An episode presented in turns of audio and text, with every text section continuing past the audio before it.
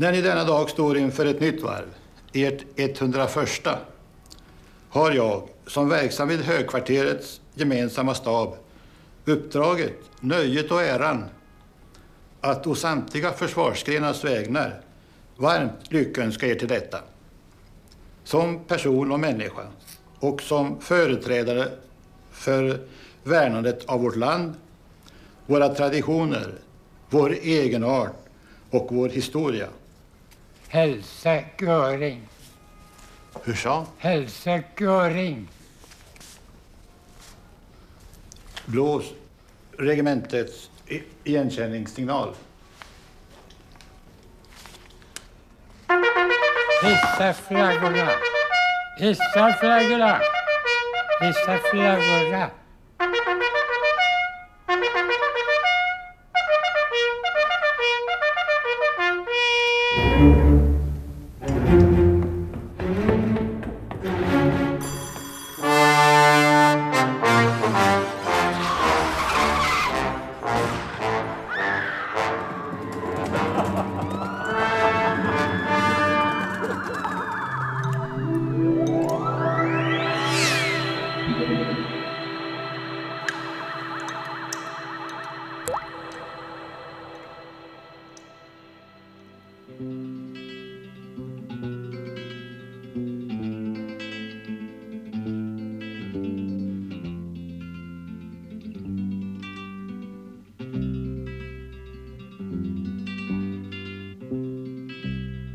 Käynyt niin, että Roy Andersonin ensimmäinen pitkä elokuva Eräs rakkaustarina sai ensi Suomessa ja Helsingissä Kluuvikadun Maxim elokuvateatterissa vuonna 1971.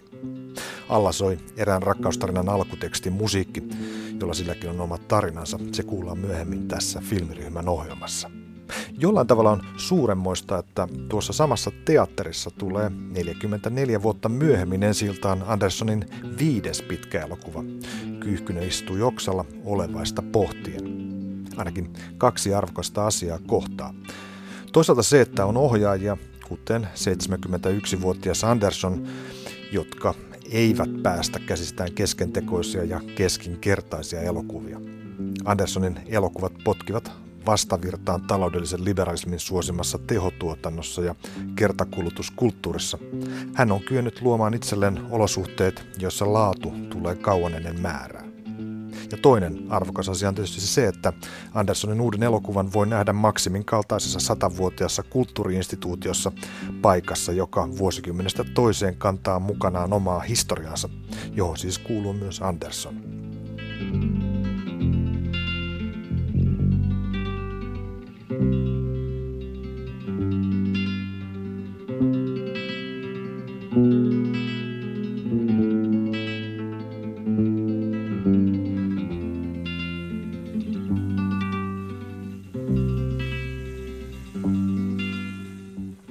Kun tapaan Roy Andersonin Senaatintorin laidalla olevan ravintolan kabinetissa, kysynkin ensimmäiseksi, mitä hän ajattelee tästä yhteensattumasta. Ja, det är fantastiskt, men jag, eh, jag känner också att man... Oj. Ja, tack. Ska bara ta lite. Thank you. You're welcome. Are you okay? Tässä välissä ravintolan työntekijä koputtaa ja tuo kabinettiin Andersonin toivoman kahvin. Jo, men jag känner eh, en eh, stor samhörighet med eh, Finland faktiskt. Ja, det, det kanske låter romantiskt, men eh, nog tycker jag att vi är väldigt eh, nära Finland och Sverige, nära varandra. Historiskt inte minst. Ja, ja. Och inte bara i fientlighet utan även i vä- vänskaplighet. Jag är uppvuxen i Göteborg på 40-talet och 50-talet då framförallt. Och efter kriget i... Eller under kriget så var det, kom det väldigt mycket finska barn till Sverige. Som jag lekte med och eh, gick i skola. Och det var i Göteborg väldigt mycket. Och sen på 60-talet och slutet på 50-talet då kom ju framförallt finländsk arbetskraft. För Sverige hade ju sånt behov av eh, arbetskraft. Vi kom ifrån eh, eh, ganska många från Italien och ganska många från eh, Jugoslavien. Men det kom ju många från Finland också. Och de här finländska arbetskraften, de hade rykte om sig att de var väldigt arbetsamma. Så de, eh, de här svenska bolagen, de ville ha finländsk arbetskraft för de, de var inte lata, de jobbade hårt. Och fram, fram till var de väldigt duktiga svetsare. Tunnen suurta yhteenkuuluvuutta Suomen kanssa. Tämä saattaa kuulostaa romanttiselta, mutta mielestäni olemme hyvin lähellä toisiamme. Ei vähiten historiallisesti, eikä vain vihollisuuksien tasolla, vaan ystävinä. Kun asuin Göteborgissa 40- ja 50-luvuilla, siellä oli paljon suomalaisia sotalapsia, joiden kanssa leikin ja kävin koulua. Sitten 60- ja 70-luvuilla Ruotsi tarvitsi työvoimaa ja Suomesta, Italiasta ja Jugoslaviasta tuli paljon väkeä. Suomalaiset olivat hyvin ahkeria. Ruotsalaiset yhtiöt halusivat suomalaisia työntekijöitä, sillä he eivät laiskotelleet. Ruotsi oli siihen aikaan merkittävä laivanrakennusmaa. Täällä oli kolme isoa telakkaa ja suomalaiset hitsajat olivat kova sana. Hiljaista väkeä, mutta tekivät hommansa. Men eh, de här Finland, krigsbarnen som de kallades från Finland. Det som är så sorgligt med den historien det är ju att de var, när de väl hade varit i Sverige med nya fosterföräldrar, eller det skulle vara tillfälligt. Och sen många barn de ville inte eh, åka hem igen till Finland. De hade blivit så vana vid den här nya familjen. Och, Var det no- några dina vänner som stannade i, i Sverige? ja, det är många som har gjort det. Kanske inte många vänner just, men jag känner till många stannade. Okej. Eh, faktiskt.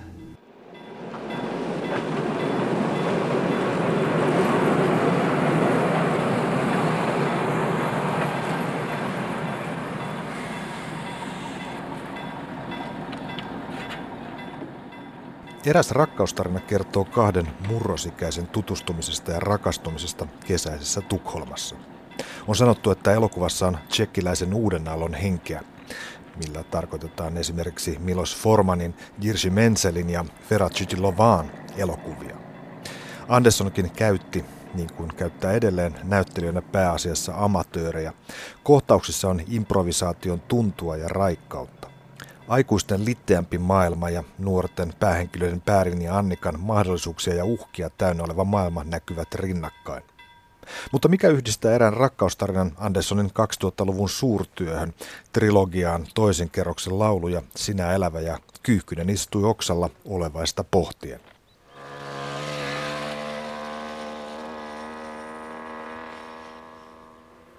Eh, Det finns en speciell eh, humor tycker jag. Som är lika stark där som där. Och eh, inte så mycket om bland ungdomarna, men ungdomarnas föräldrar. De är väldigt lika mina föräldrar i dagens film. Annikas far. Ja, ja till exempel. Ja. Som skriker i, i där, ja. Annika måste bli rik. Ja, precis. Och han har ju, han har ju, försöker överleva genom att sälja eh, kylskåp. Fredis. Och i, i min nya film så är det ju, ska de sälja skämtartiklar. Och i eh, Sången från andra våningen då var det någon som skulle bli rik på att sälja krucifix. och eh, misslyckas för det, det, det är inte så populärt. Jesus är inte så populär. Han trodde att han, Jesus skulle bli populär på år 2000. När Jesus fyllde 2000 år. Men det gick inte alls bra. Erässä rakkaustarinassa on tiettyä huumoria, joka on yhtä vahvaa kuin uudemmissakin elokuvissa. Se ei liity niinkään nuoriin kuin heidän vanhempiinsa. Uudempien elokuvien hahmot ovat hyvin samanlaisia kuin nuo vanhemmat. Esimerkiksi kelpaa hyvin Annikan isä, joka huutaa, tyttärestäni ei saa tulla mitään torpparia, joka joutuu pokkuroimaan toisilla, hänestä pitää tulla rikas. Annikan isä yrittää myydä jääkaappeja. Uusimmassa elokuvassani on parivaljakko, joka yrittää myydä pilailuvälineitä. Toisen kerroksen lauluissa on hahmo, joka yrittää rikastua myymällä krusifikseja. Hän epäonnistui, koska oletti, että Jeesuksesta tulisi suosittu vuonna 2000, kun hän täyttäisi 2000 vuotta. Komikka on yhteistä, kuvakieli toki aivan toisenlaista. Erään rakkaustarinan loppupuolen rapujuhlissa on tarinan kerronta, joka muistuttaa hyvin paljon uusien elokuvien kerrontaa. Och min dotter. Hon ska härifrån med en gång! Det ska inte bli någon torpare av henne inte! Hon ska bli rik, rik, rik,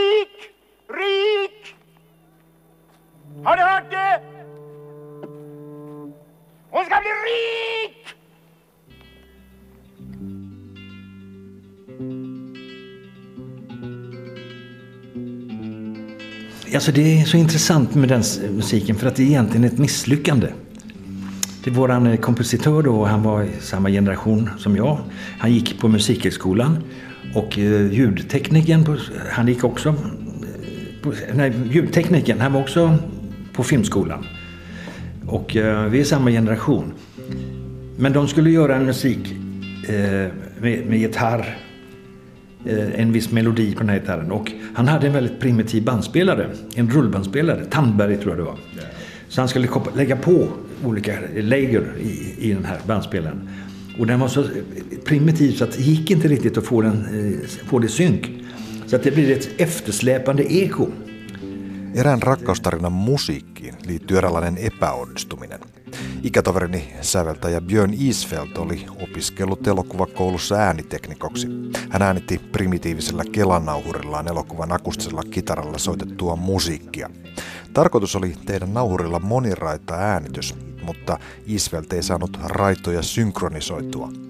Mukaan tuli eräänlainen perässä laahaava kaiku. Vaikka se oli moka, niin minusta se oli hieno. Yritimme tehdä siitä parempilaatuisen versio, mutta se ei ikinä onnistunut, joten alkuperäinen päätyi elokuvaan.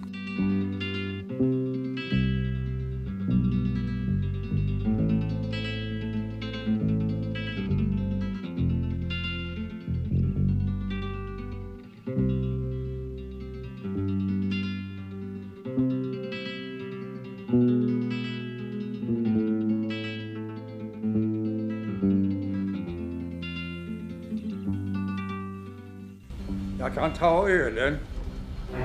Ja, varsågod.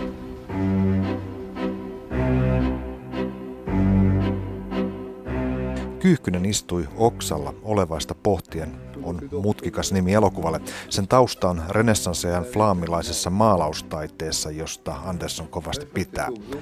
Peter Bruegel vanhemman 1500-luvun maalauksesta Metsästäjiä talvimaisemassa löytyy kaiken ihmisten touhun lisäksi lintuja, jotka katselevat maalaiskylän meininkiä.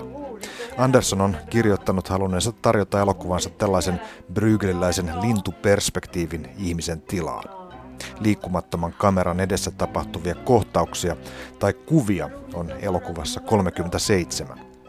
Visuaalinen selkeys ja johdonmukaisuus on tuttua Andersonin mainoksista, joita nykyään on helppo löytää YouTubesta. Liikkumaton kamera, kuva, joka on kuin elävä taulu ja johon sisältyy katsojan mukaansa vetävä koukku. Jos mainokset suosivat pääasiassa komiikkaa ja mykkäelokuvamaisia gägejä, niin esimerkiksi kyyhkysessä ne harvemmin houkuttelevat naurua esiin.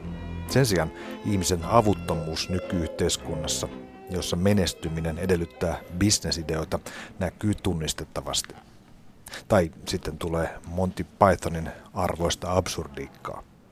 Jos ajatellaan Andersonin uran kaarta suhteutettuna maailman muutokseen, niin vielä 1970-luvulla sosialistinen suunnitelmatalous erilaisine versioineen kamppaili kapitalistisen ideologian kanssa.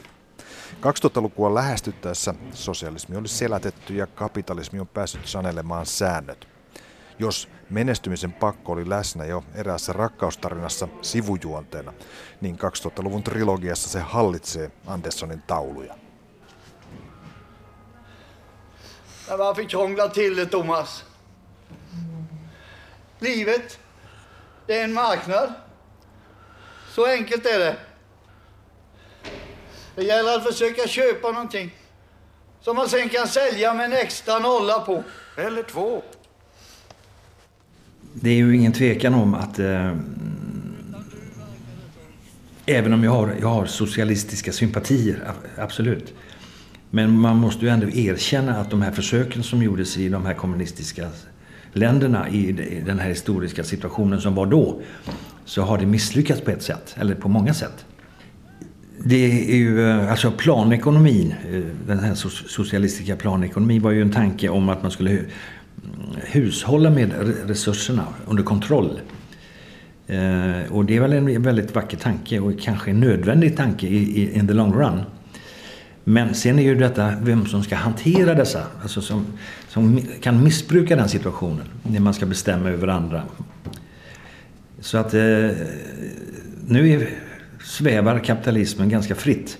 Men den är ju inte på något sätt alltså den lyckliga slutgiltiga lösningen på problemet. Mm. För att den är ju, världens resurser är begränsade.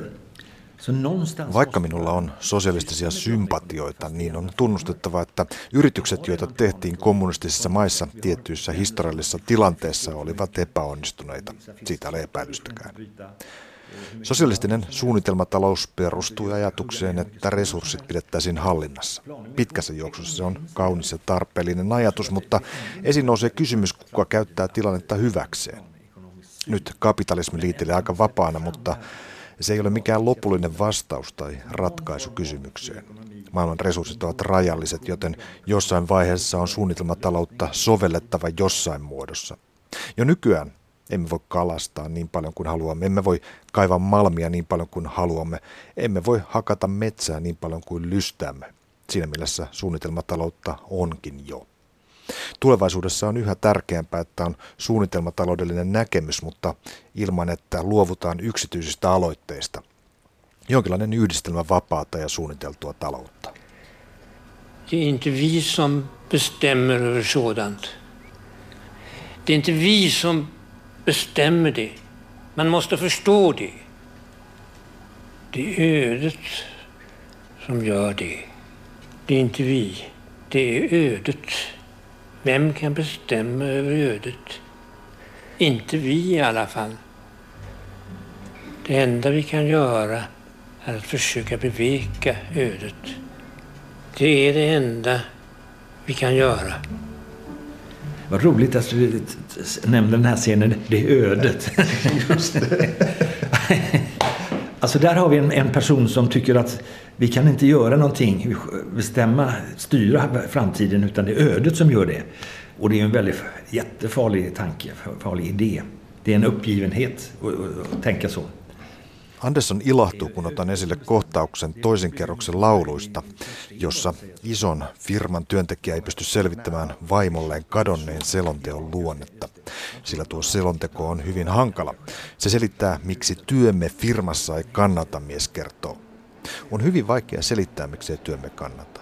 Emme voi vaikuttaa siihen. Me emme päätä siitä. Se täytyy ymmärtää. Kohtalo sen päättää, emme me. Tällaiset selonteot, tällaiset käsittämättömät kohtalon antamat päätökset tai vaatimukset tuottavat ihmisiä, jotka ovat eksyksissä tai tulevat hulluiksi, kuten Tuumas, joka yrittäjäisän mielestä sekoitti päänsä runoilla, eli ajattelemalla liikaa. Tulkinnalla on juurensa. Jag är ju uppvuxen i arbetarklassmiljö. Och äh, att skriva dikter äh, i den miljön, det var ju någonting... Det är ingen riktig arbetare som håller på med sånt. Utan, utan då ska man vara svetsare eller snickare eller arbeta fysiskt. Att skriva dikter då, då blir, blir man crazy liksom. Man tänker för mycket, grubblar för mycket. Det är farligt, då blir du sinnessjuk. Det var min attityd, alltså attityden när jag växte upp hos de vuxna. De var lite skeptiska när jag sa att jag ville, eh, jag ville först bli författare. Vartuin työväenluokkaisessa ympäristössä. Runojen kirjoittaminen sellaisessa ympäristössä ei ollut mitään työtä.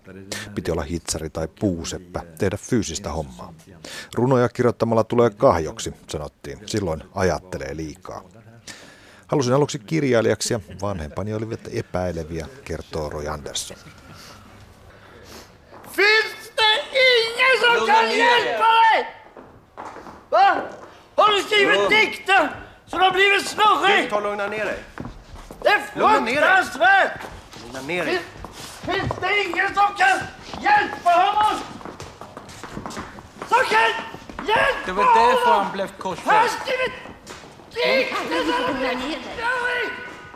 Cormac McCarthyn romaanissa Kaikki kauniit hevoset päähenkilöt kohtaavat joukon meksikolaisia karjanpaimenia, joiden kaikki tieto on peräisin karjanajosta ja jotka halveksivat pienintäkin merkkiä siitä, että ihmisellä voisi olla tietoa jostain, mitä ei ole käytännön elämässä oppinut. Roy Andersonin elämä on 60-luvulta saakka ollut elokuvaohjaajan elämää ja hänen riippumattomuutensa perusta on marksilaisittain ilmaistuna tuotantorakenteessa, jossa tekijä omistaa tuotantovälineet. Vuonna 1981 Anderson perusti oman tuotantoyhtiön Studio 24, jolle hankki studion ja työtilat Östermalmin kaupunginosasta Tukholman ytimestä. Noissa tiloissa hän teki liudan lyhyt mainos- ja tilauselokuvia, kunnes vuosituhannen alussa taas palasi pitkän elokuvan pariin. Trilogia, jonka päämääränä on kertoa millaista on olla ihminen, on sekin kuvattu pääosin Sibylle-Kaattanilla. Studio 24 on puolivälissä Humlegordenin ja Karlaplanin välillä eikä kävelymatkaa Dramaatteniin ole kuin 700 metriä.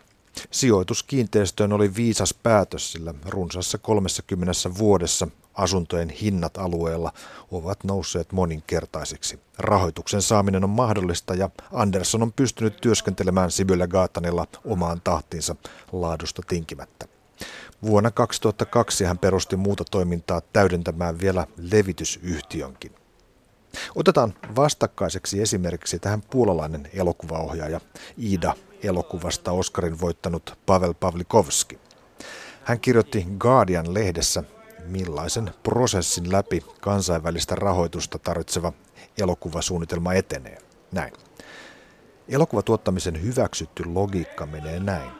Ostetaan oikeudet kirjaan tai ideaan ja palkataan käsikirjoittaja, joka sitten kirjoittaa kolminäytöksisen rakenteen, panee sinne hieman käänteitä ja runsaasti dialogia ja antaa sinulle 90-sivuisen käsikirjoituksen. Seuraavaksi palkataan ohjaaja, joka tuo mukanaan visionsa, houkuttelee mukaan makeita näyttelijöitä ja hajottaa kohtaukset otoksiksi. Sitten tulee kuvaaja, joka kuvaa jutun niin taiteellisesti kuin tarina antaa myöten. Sen jälkeen leikkaa ja nopeuttaa tai hidastaa tapahtumia, täyttää aukkoja ja sitoo yhteen irrallisia langanpäitä. Lopputuote on enemmän tai vähemmän se, mitä alussa suunniteltiin, ja oikean ryhmän ääniraidan, journalistisen koukun ja promootion avulla sen pitäisi tuottaa rahaa. Erilaisten sattumusten, hyvän onnen ja kiemuraisten rahoitusneuvottelujen jälkeen Pavlikovski sai tehtyä sellaisen Iidan kuin halusikin. Elokuvatuottamisen hyväksytyn logiikan sijaan hänen johtotähtenä olevat seuraavanlaiset ajatukset, jotka kummasti tuovat mieleen Roy Andersonin elokuvat. Näin. Vahvoja kuvia ja ääniä, toimii ennemmin vihjeen kuin selityksin, sisältää pääasiassa kohtauksia, jotka on kuvattu yhdestä suunnasta yhdellä jatkuvalla otolla ilman informatiivista dialogia, ilman juonen keinoja tai muita tavanomaisia elokuvissa käytettäviä jippoja, joilla esitetään tai houkutellaan esiin tunteita. Elokuva, jossa muoto, tunne ja ajatus olisivat yhtä. Håll ut Pelle!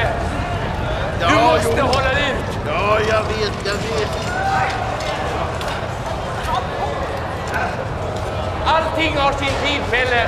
Ja, jo. Pelle! Eländet har sin tid! Ja, jo, jag vet Men det. det är snart över Pelle!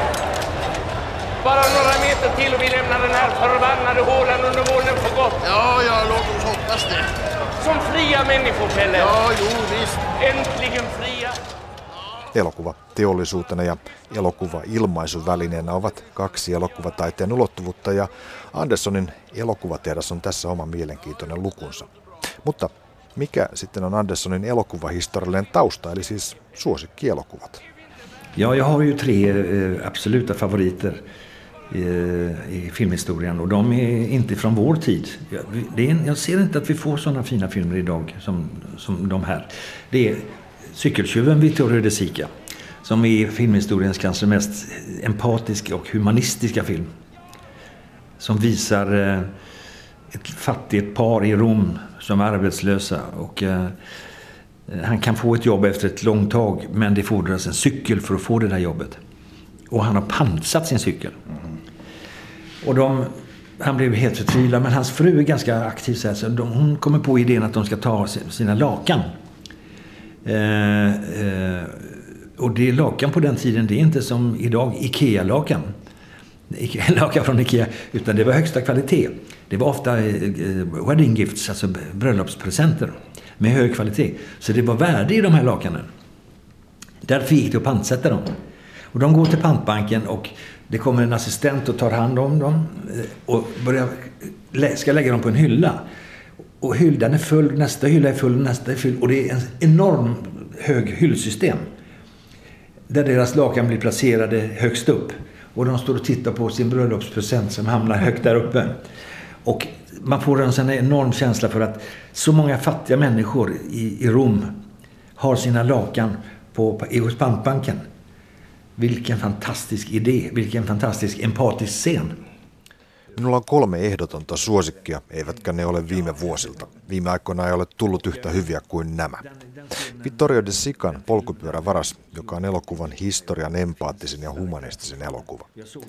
Se näyttää köyhän ja työttömän pariskunnan Roomassa. Miehelle olisi pitkästä aikaa tarjolla töitä, mutta sen saamiseksi hän tarvitsee polkupyörän, jonka on pahaksi onneksi juuri vienyt panttilainaamoon. Hänen vaimonsa saa idean viedä lakanat panttilainaamoon. Ne eivät tuohon aikaan olleet mitään Ikea-lakanoita, vaan häälahjana ehkä saatuja korkealaatuisia lakanoita.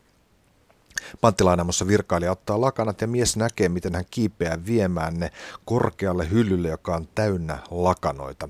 Heti näkee, miten paljon Roomassa on köyhiä ihmisiä. Miten loistava idea, miten empaattinen kohtaus, sanoo Andersson. Och sen har vi eh, eh, Viridiana av Louis Buñuel.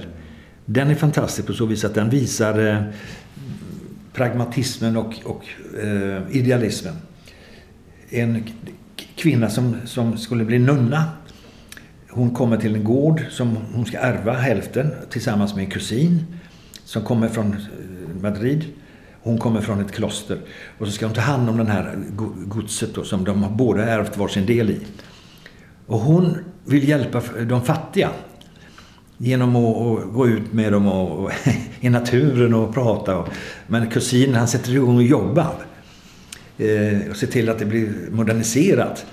Toiseksi on Louis Buñuelin Viridiana, tapa jolla se esittää pragmatismin ja idealismin on upea. Nunna Kokkelas tulee kartanoon, jonka sitten perii yhdessä serkkunsa kanssa. Viridiana haluaa auttaa ja opettaa kerjäläisjoukkoa. Serkku puolestaan haluaa ryhtyä käytännöllisiin hommiin modernisoimaan vanhaa tilaa. Kerjäläiset valtaavat talon ja yrittävät raiskata Viridianan. Tämä, miten idealistinen näkemys, että voimme auttaa heikompiosaisia olemalla heille kilttejä, asettuu vastakkain pragmaattisen näkemyksen kanssa, on kiehtovaa. Andersonin kolmas suosikkielokuva on Alain Reneen Hiroshima rakastettuni, mutta sitten puhe kääntyy ohukaisen ja paksukaiseen, sillä kyyhkynen elokuvan tragikoominen pilailuvälineitä myyvä kaksikko Jonathan ja Sam on saanut vaikutteita Andersonin lapsuuden suosikielta Laurelilta ja Hardilta. Eh, Laurel and Hardy. Det är mina första favoriter. När jag var, på söndagarna gick vi på matiné, heter det, i Göteborg. Eh, så fort man fick lite pengar då så kunde man... Nej, jag tror att vi fick av mamma och pappa också. Det var ganska billigt att gå på matiné. Jag och mina kompisar. Varje söndag gick vi och tittade. Och det var ofta Oliver Hardy och Stan Laurel. Och de var man kan säga att de har inspirerat mig väldigt mycket med den här filmen nu. Med Duvan. Just Jonathan och Sam. Ja, ja. De är, har, har mycket av de dragen alltså. En som är lättrörd och gråter lätt och en som är mera, ska vara lite starkare. Och det är intressant för att Samuel Beckett som är en av mina favoritförfattare också. Han var också inspirerad av Stan Laurel och uh, Oliver Hardy i sin pjäs eh, eh, uh, uh, Väntan på Godot. Waiting for Godot. Det är Stan Laurel och Oliver Hardy som ligger bakom den. He ovat minun ensimmäisiä suosikkejani. Göteborgissa sunnuntaisin kävimme katsomassa elokuvien päivänäytöksiä ja siellä esitettiin usein juuri Stan Laurelin ja Oliver Hardin elokuvia. Ja voi sanoa, että he ovat innoittaneet minua kovasti etenkin uuden kyyhkynen elokuvan kohdalla. Siellähän ovat Jonathan ja Sam, joista toinen itkee helposti ja toinen yrittää olla vahvempi. Mielenkiintoista on, että yksi suosikkikirjailijoistani Samuel Beckett sai myös vaikutteita Laurelilta ja Hardilta. Ne näkyvät varsinkin näytelmässä Huomenna hän tulee, Waiting for Godot. Kysyn Anderssonilta Jonatania ja Samia esittäneistä Holger Anderssonista ja Nils Westblomista. Han de har haft problem i livet. Eh, Westblom han har haft stora alkoholproblem. Men han lyckats eh, sluta med alkohol. Det är nog ganska många år sedan. Men han var eh, sjöman eh, och kom, gick i land, ganska alkoholiserad. Och sen jobbade han på ett, eh, ett, ett, hem, ungefär som i filmen. En sånt här ställe där det bor eh, arbetslösa och eh, alkoholistproblem, alkoholproblem och divorce. De är skilda. Br- br- brustna äktenskap. Okej. Han har varit föreståndare för en sån, sånt hem. Ja, eh, hem. Och den, eller Holger däremot. Han har inte lyckats med någonting egentligen. Han är visserligen har väldigt talang som eh, eh, konstnär. Han har gått på Konstfack. Så det är äkta tragiska figurer? Ja, de är... Ja, ja. Jag vill ju inte exploatera dem som att de är tragiska figurer, men jag har ju använt dem i, tidigare. Eh, I, de var ju med, i- båda två var de med i eh, eh, Du levande. Eh, Holger han kommer in på ett kontor och säger ropade du på mig? Heillä on ollut vaikeuksia elämässä. Westblumilla on ollut ongelmia alkoholin kanssa, mutta hän on päässyt kuiville jo vuosia sitten. Hän oli merimies ja noihin aikoihin hän oli alkoholisoitunut. Sitten hän työskenteli asuntolassa, juuri sellaisessa kuin elokuvassa näkyy, paikassa, jossa asuvat työttömät alkoholistit ja eronneet. Hän oli asuntolan johtaja. Holger ei ole oikein onnistunut missään. Itse asiassa hänellä oli taiteellista lahjakkuutta. Hän kävi taidekoulua. He ovat siis itsessään traagisia hahmoja, ehdotan, jolloin Andersson sanoi, että tavallaan, mutta hänen tarkoituksessa ei ollut hyväksi käyttää heitä. He ovat esiintyneet myös elokuvassa Sinä elävä. En motorcykel vill jag ha, då skulle jag må jävligt bra. En läcker sak som går som fan skulle jag som blixten dra från stan. Det krävs pröjs för det. Och körkort med. Jag har inte det. Och jag är jävligt sur och sned för det. Sällan faller drömmar in. Säkert heller aldrig min. Här sitter man i en park och glor. När världen är så stor, så stor. Det är fan så kul. På en bänk så ful. Är det konstigt då? Nej då. Ja, men vadå? En oj och sticka på! Ingen förstår mig!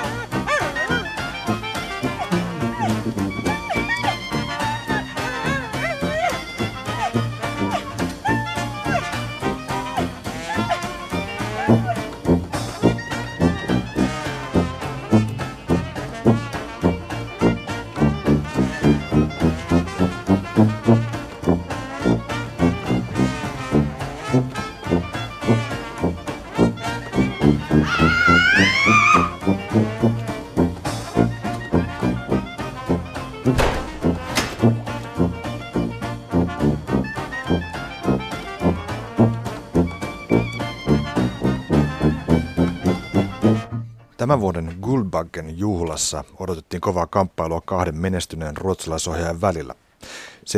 71-vuotiaan Roy Anderssonin Kyyhkynen oli voittanut Venetsian elokuvajuhlilla ja 40 Ruben Östlundin turisti puolestaan oli osallistunut Kannin kilpailuun.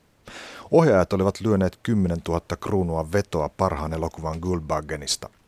Andersson oli saanut parhaan elokuvan Guldbacken sekä toisen kerroksen lauluista että Sinä elävästä, Östlund puolestaan elokuvasta Play. Östlund voitti ja muisti kiitospuheessaan oman elokuvansa tekijöiden lisäksi kiittää myös Anderssonia, jonka elokuvat ovat olleet hänelle inspiraation lähde. Hur känns det nu här, du har den trilogin färdig? Hur känns, vad, vad, vad ska du göra? Men det känns skönt att Alltså det var ju inte någon eh, trilogi från början. Det var ju inte tänkt som en trilogi. Det har blivit så. Och det känns naturligt att se den som en, trilogi-package. Men eh, nu ska jag göra någonting som skiljer sig. Jag skojar ibland och säger nu ska vi göra fjärde delen i trilogin. vi kan kalla den så så länge. Men den ska bli lite annorlunda. Den ska bli en eh, surprise. Den ska bli överraskande. Den ska vara eh, ännu mer, ännu roligare och ännu mer tragisk. okay. Mycket bra. Tack ska du ha. Tack själv. Nytten jotain, mikä erottuu. Nytten trilogian neljännen osan Andersson sanoo ja nauraa. Se on yllätys. Siitä tulee jotain vielä hauskempaa ja vielä traagisempaa. Vad ska jag göra? Jag kan väl inte betala tillbaka några pengar nu, eller? Till mig blir det svårt. Ja mnie uspyryskupis swojego noperytniej. Man är ju bara människa, Sven. Man gör så gott man kan. Kämpar för att få lite mat på bordet. Och ha det lite trevligt.